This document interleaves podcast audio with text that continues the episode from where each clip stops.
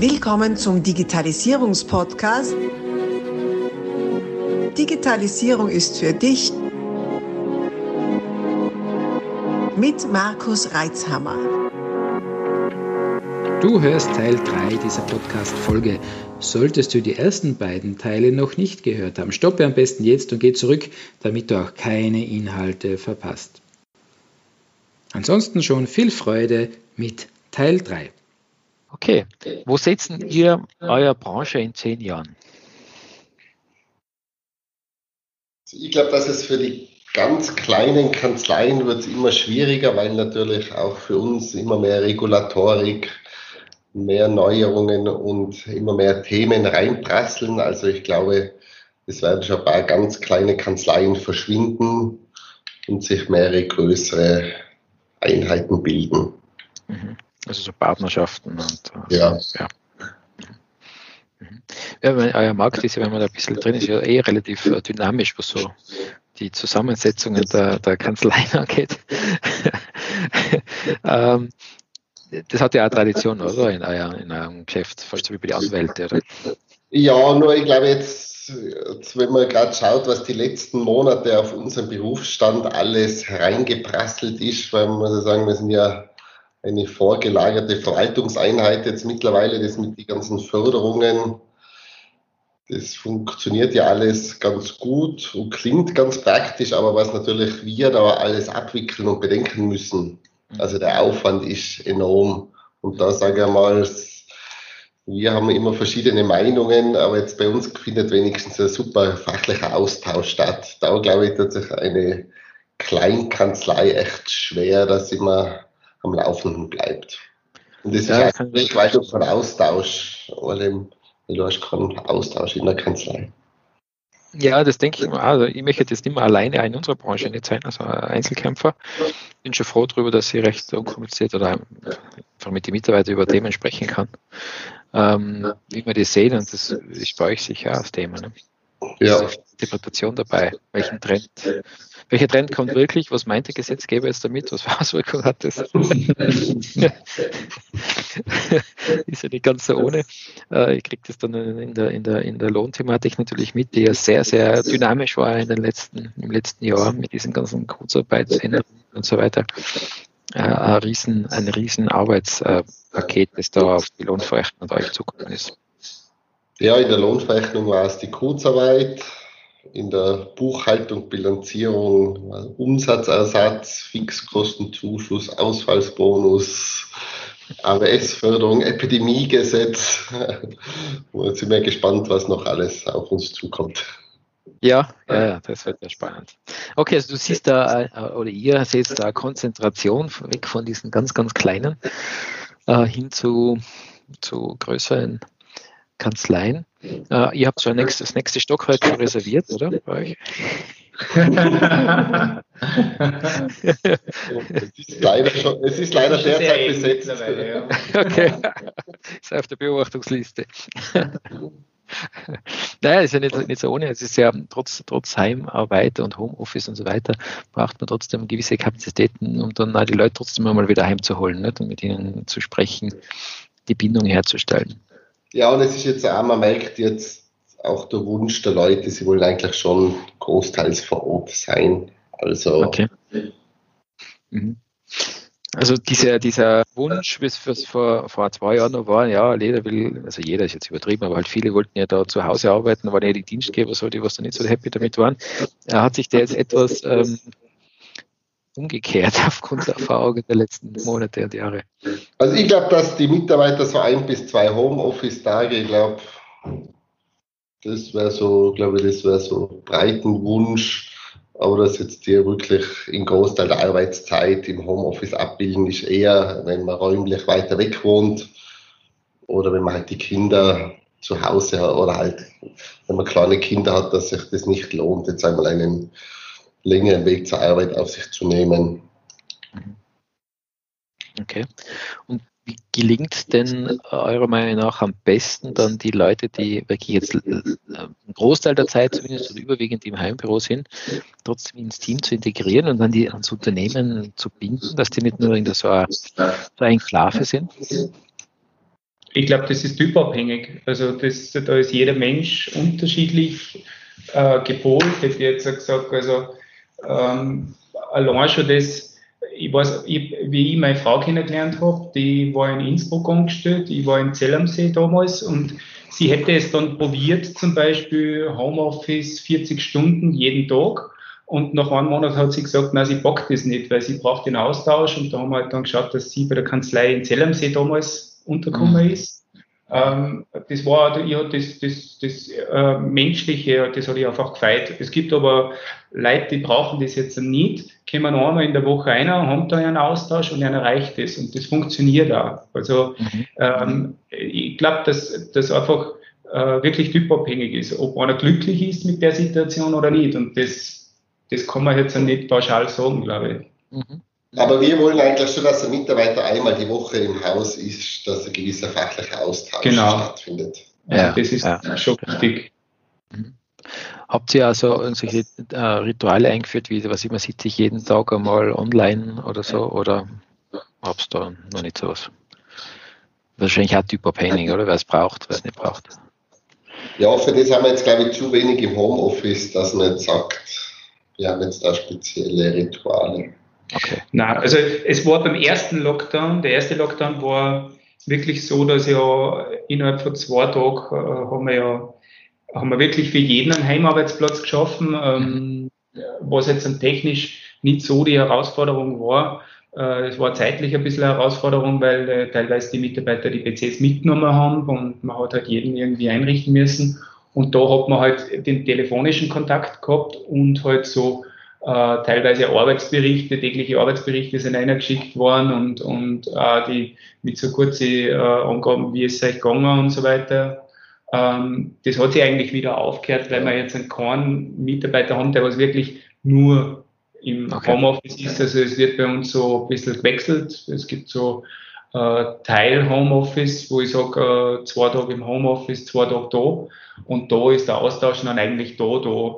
Und ich, ich, ich selber schätze jetzt zum Beispiel die Zeit, die was ich daheim arbeiten kann, immer. Das, ist für, das sind für mich so Power Hours, hätte ich jetzt gesagt, aber ich ohne, ohne, ab, äh, ohne dass jetzt an irgendwer in mein Büro springt und mich stört, da kann ich wirklich mal schön alles abarbeiten.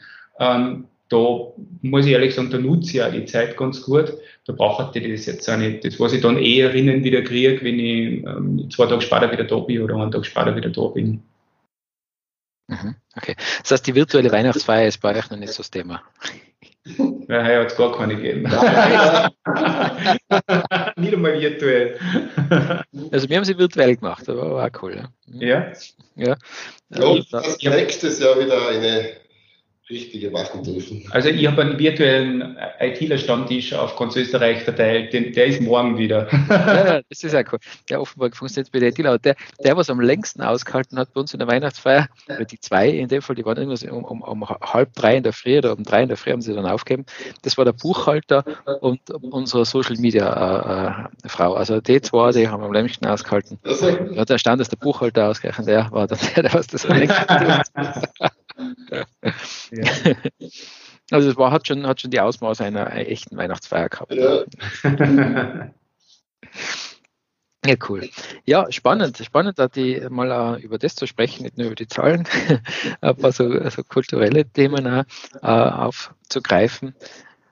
Mm, ein Thema habe ich noch was, wo ich gerne mal von euch was hören darf. Jetzt reden wir schon ganz lange Zeit über E-Billing und elektronische Rechnung. Äh, die Kollegen im Süden, die Italiener, haben das ja als gesetzlich durchdruckt letztes Jahr äh, mit den XML-Rechnungen, die jetzt das ja wirklich digitale Belege sind, also wirklich maschinenlesbare Belege. Äh, was tut sich denn da so nördlich der Alpen? Österreich, vielleicht auch Deutschland, kriegt vielleicht auch was mit von der DATEV. Ist da was am Werden oder bleibt es, dass man PDFs verwaltet? Also da hört man jetzt vom Gesetzgeber noch keine Anforderungen an dieses Thema, weil ich glaube, beim letzten Gütesiegelforum hat die DATEV sogar gesagt, dass sie das, glaube ich, in Italien umgesetzt hat, oder? Ja, genau. Aber in Italien war das ja, äh, wie sie es in Italien ganz gern machen, also das war eine relative Hauruck-Aktion mhm. mit mehreren Verschiebungen, aber funktioniert hat es dann eigentlich äh, auch ganz gut. Ähm, ich denke mal, also wenn, so, wenn, wenn jetzt Corona noch länger bleibt, dann wird es bei uns auch eine Horror-Aktion werden. Mit Presseaussendung und ab morgen ist das aktiv und dann verschieben wir es halt nochmal. Na, aber äh, Scherz beiseite, also bis jetzt hört man eigentlich noch nichts bei uns. Nein, ich glaube, das ist was, wo wir noch relativ weit hinten sind, gerade bei der Finanz sind wir in der Digitalisierung schon noch relativ weit hinten. Man merkt es ja bei den äh, Schnittstellen von den Buchhaltungsprogrammen. Also wir haben ja nicht nur die Daten, wir haben ja andere Buchhaltungsprogramme auch noch bei uns im Einsatz. Bei uns ist auch die BMD in Einsatz und so weiter.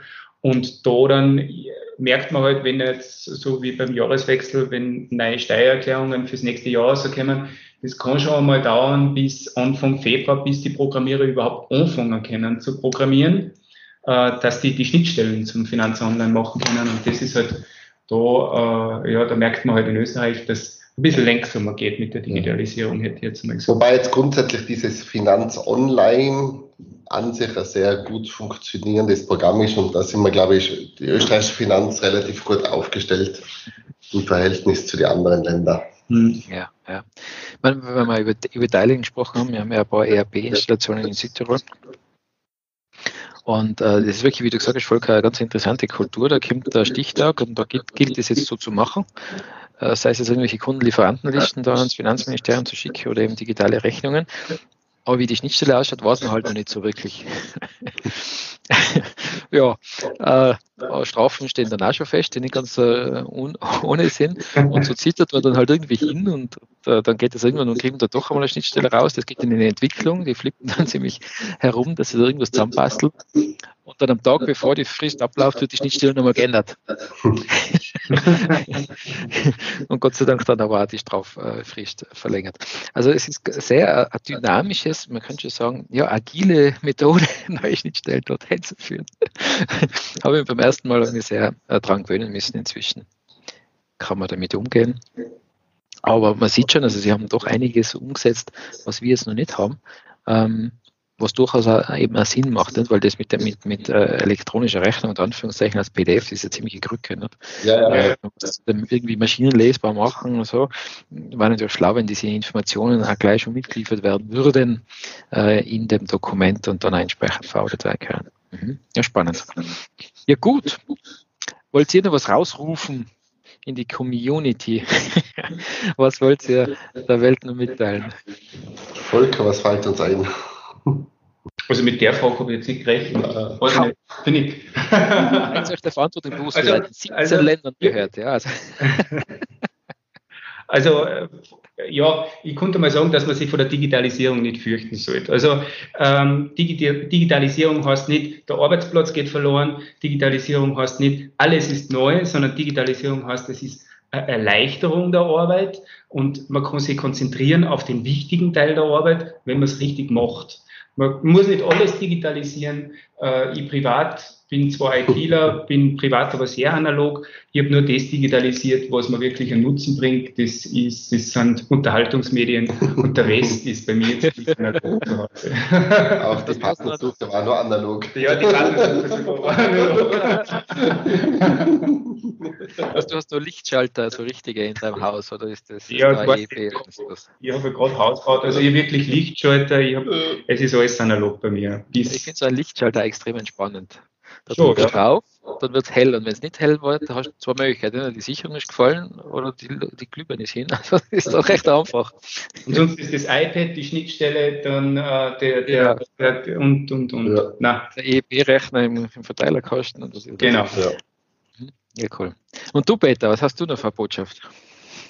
Also wenn, ich, wenn, sich junge, dynamische Menschen diesen Podcast anhören und sich mit dem Thema Digitalisieren auseinandersetzen, und dieses Thema spannend finden, freuen wir uns natürlich, wenn Sie sich bei uns bewerben, weil wir immer auf der Suche nach neuen Köpfen sind. Wie du schon gesagt hast, es gibt ja einen gewissen Facharbeitermangel.